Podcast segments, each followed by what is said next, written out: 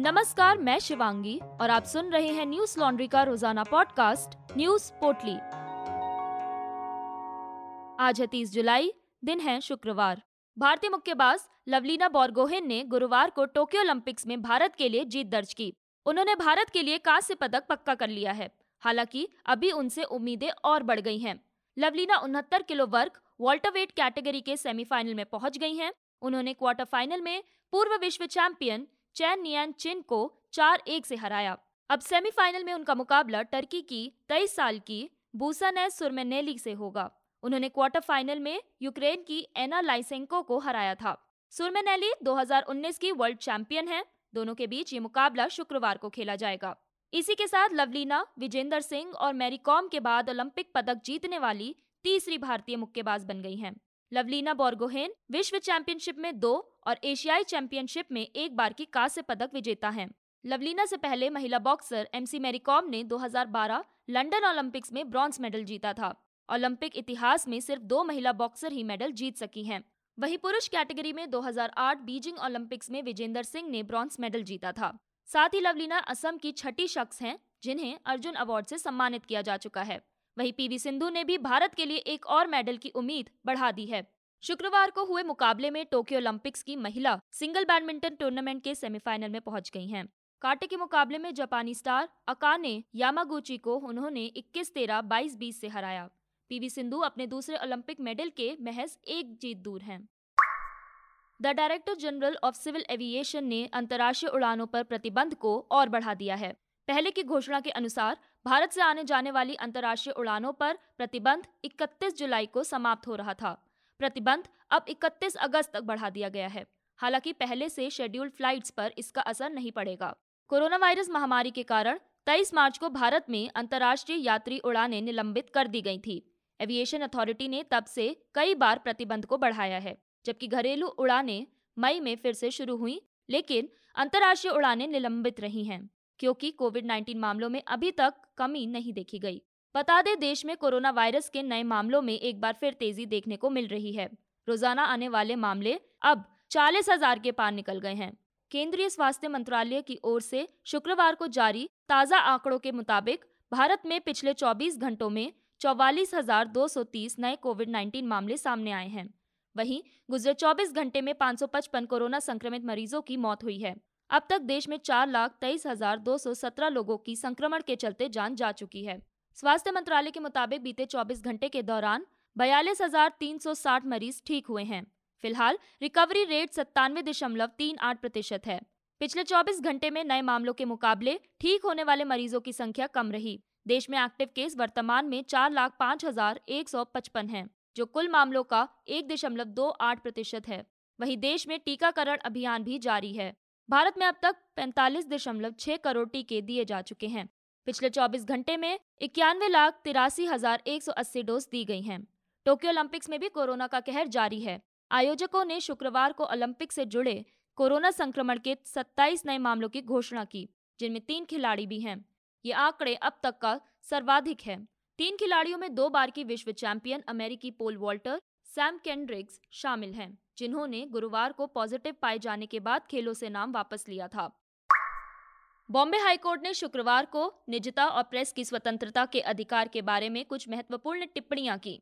बॉलीवुड अभिनेत्री शिल्पा शेट्टी द्वारा पति बिजनेसमैन राज कुंद्रा की गिरफ्तारी के संबंध में दायर 25 करोड़ के मानहानि के मुकदमे की सुनवाई के दौरान ये टिप्पणियाँ की गई।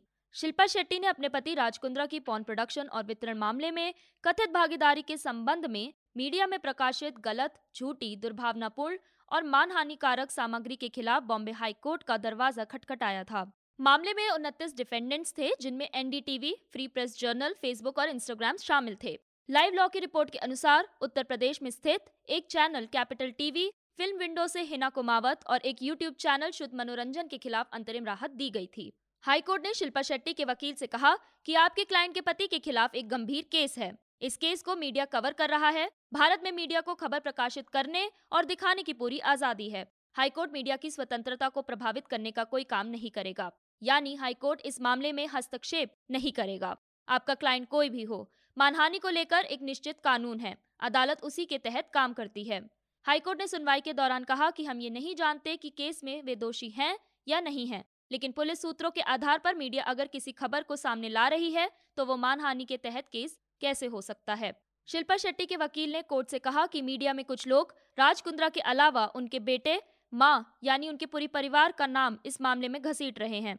इस पर कोर्ट ने कहा कि एक व्यक्ति द्वारा ऐसा किए जाने से बाकी लोगों को अपना काम करने से रोका नहीं जा सकता। कोर्ट ने कहा, ऐसे व्यक्तिगत उदाहरण को कोर्ट के सामने लाइए, उस पर ज़रूर गौर किया जाएगा, लेकिन पुलिस सूत्रों के हवाले से खबर देने को मानहानि नहीं समझा जा सकता। धनबाद के जज उत्तम आनंद की संदिग्ध मौत मामले में पुलिस ने दो लोगों को गिरफ़्तार किया। पुलिस ने घटना को अंजाम देने वाले ऑटो ड्राइवर और उसके एक सहयोगी को गिरीहीड़ से गिरफ़्तार कर लिया है। पकड़े गए आरोपी धनबाद के जोरा पोखर थाना क्षेत्र के रहने वाले हैं। धनबाद में मॉर्निंग वॉक के दौरान जज उत्तम आनंद को ऑटो से टक्कर मारने के मामले में प्राप्त सीसीटीवी फुटेज के आधार पर यह गिरफ्तारी हुई है। सीसीटीवी में कैद तस्वीर को देखकर ये आशंका जताई जा रही है कि जानबूझकर इस घटना को अंजाम दिया गया है और ये सिर्फ़ दुर्घटना नहीं, बल्कि हत्या की साजिश भी हो सकती है। इस संबंध में धनबाद एसएसपी ने बताया कि स्पेशल टास्क फोर्स बनाकर ये कार्रवाई की गई है। इस मामले में धारा 302 यानी हत्या के तहत मामला दर्ज किया गया है। बता दें कि बुधवार की सुबह करीब पाँच बजे सैर पर निकले एडीजे उत्तम आनंद को हीरापुर बिजली सब स्टेशन के पास ऑटो ने टक्कर मार दी थी। इस हादसे में उनकी मौत भी हो गई है। मामले में उनकी पत्नी कृति सिन्हा ने धनबाद थाने में एफआईआर दर्ज कराई है। घटना के सीसीटीवी फुटेज में साफ़ दिख रहा है कि जज को जानबूझकर धक्का मारा गया है। इस मामले में झारखंड हाईकोर्ट ने रिपोर्ट तलब की है। ऑटो ड्राइवर ने लेन बदलकर मॉर्निंग वॉक कर रहे जज को अपनी चपेट में ले लिया था और फिर सीधी लेन में आकर फरार हो गया। बाद में एक पेट्रोल पंप में तेल भराने के क्रम में उसकी तस्वीर सामने आई थी और इसी के आधार पर पुलिस ने उसे गिरफ़्तार किया है। जज उत्तम आनंद की मौत मामले में गुरुवार को जहाँ सुप्रीम कोर्ट और झारखंड उच्च न्यायालय में निष्पक्ष जाँच की बात उठी, वहीं मृतक उत्तम आनंद के परिजनों का कहना है कि ये सिर्फ़ हादसा नहीं, बल्कि सुनियोजित तरीके से की गई हत्या है। परिजनों ने पूरे मामले की सीबीआई जाँच की मांग की है। झारखंड हाईकोर्ट के chief justice doctor Ravi Ranjan ने कहा, कोर्ट, हाईकोर्ट इस मामले की मॉनिटरिंग करेगा और किसी भी वक्त अगर ऐसा लगा कि जाँच में कोताही बरती गई है तो यह मामला सीबीआई को दे दिया जाएगा। अनकोर्ट। अदालत ने मौखिक टिप्पणी करते हुए कहा कि झारखंड में कुछ दिन पहले एक पुलिस पदाधिकारी की भी मौत हुई थी, उसके बाद एक वकील की हत्या हुई और अब एक जज की मृत्यु संदेशपद परिस्थितियों में हुई है। इसका मतलब ये है कि झारखंड में कानून व्यवस्था की स्थिति बदतर हो चुकी है। इससे अच्छा तो नागालैंड और अन्य राज्य है। सीसीटीवी फुटेज देखने से साफ़ है कि जानबूझकर हमला किया गया है। जोरदार बारिश के बीच दिल्ली में यमुना नदी का जलस्तर खतरे के निशान के करीब पहुँच गया है, जिसके बाद प्रशासन की ओर से अलर्ट जारी कर दिया गया है। उत्तर पश्चिम भारत में बारिश होने के कारण यमुना में जल स्तर बढ़कर खतरे के निशान दो मीटर पार कर गया है। बारिश बीते 24 घंटे से हो रही है, जिससे पानी और बढ़ने के आसार हैं। दिल्ली में यमुना 24 घंटे में खतरे के निशान तक पहुँच सकती है। सिंचाई और बाढ़ नियंत्रण विभाग ने अलग अलग इलाकों में तेरह नौकाओं को तैनात किया है और 21 अन्य को तैयार रखा है। हरियाणा द्वारा हथिनी कुंड बैराज से यमुना में और पानी छोड़े जाने पर दिल्ली पुलिस और पूर्वी दिल्ली जिला प्रशासन ने राजधानी में यमुना के मैदानी इलाकों में रह रहे लोगों से जगह को खाली कराना शुरू कर दिया है। दिल्ली बाढ़ नियंत्रण कक्ष के अनुसार हथिनी कुंड बैराज पर पानी छोड़ने की दर मंगलवार दोपहर को एक दशमलव छह शून्य लाख क्यूसेक पहुँच गई, जो इस साल अभी तक सबसे अधिक है। बैराज से छोड़े गए पानी को राजधानी पहुँचने तक आमतौर पर दो से तीन दिन लगते हैं। हरियाणा ने सुबह आठ बजे तक यमुनानगर में स्थित बैराज से उन्नीस हज़ार छप्पन क्यूसेक की दर से पानी छोड़ा। बृहस्पतिवार को रात आठ बजे तक पच्चीस हज़ार आठ सौ उनतालीस क्यूसेक की दर से पानी छोड़ा गया था। सामान्यतः हथनी कुंड बैराज से पानी के बहाव की दर तीन सौ बावन क्यूसेक होती है, लेकिन डूब वाले इलाकों में भारी बारिश के बाद ज़्यादा पानी छोड़ा जा रहा है।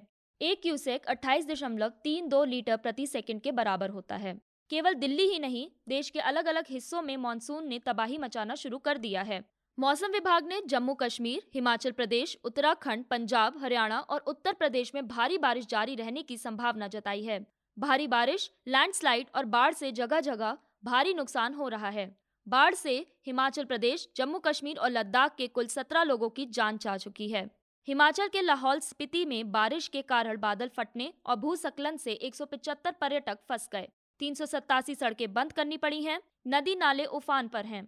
जम्मू कश्मीर के किश्तवाड़ ज़िले के होंजार गाँव में बादल फटने की घटना के बाद लापता 20 लोगों का पता लगाने का अभियान जारी है। मौसम विभाग ने राजस्थान के कई जिलों में शुक्रवार को बहुत भारी बारिश की चेतावनी जारी करते हुए रेड अलर्ट जारी किया है। मौसम विभाग का कहना है कि आने वाले कुछ दिनों में राज्य के अनेक हिस्सों में भारी से अत्यंत भारी बारिश होगी। जयपुर मौसम केंद्र के अनुसार राज्य में सक्रिय दक्षिण पश्चिमी मानसून आने वाले कुछ दिनों में और ज़ोर पकड़ेगा। शुक्रवार को हमारी website Hindi dot news laundry dot com पर प्रकाशित भारत के 25 हाईकोर्ट में पुरुष जज पाँच सौ सड़सठ तो महिला जज महज सतहत्तर पर महत्वपूर्ण रिपोर्ट को पढ़ें।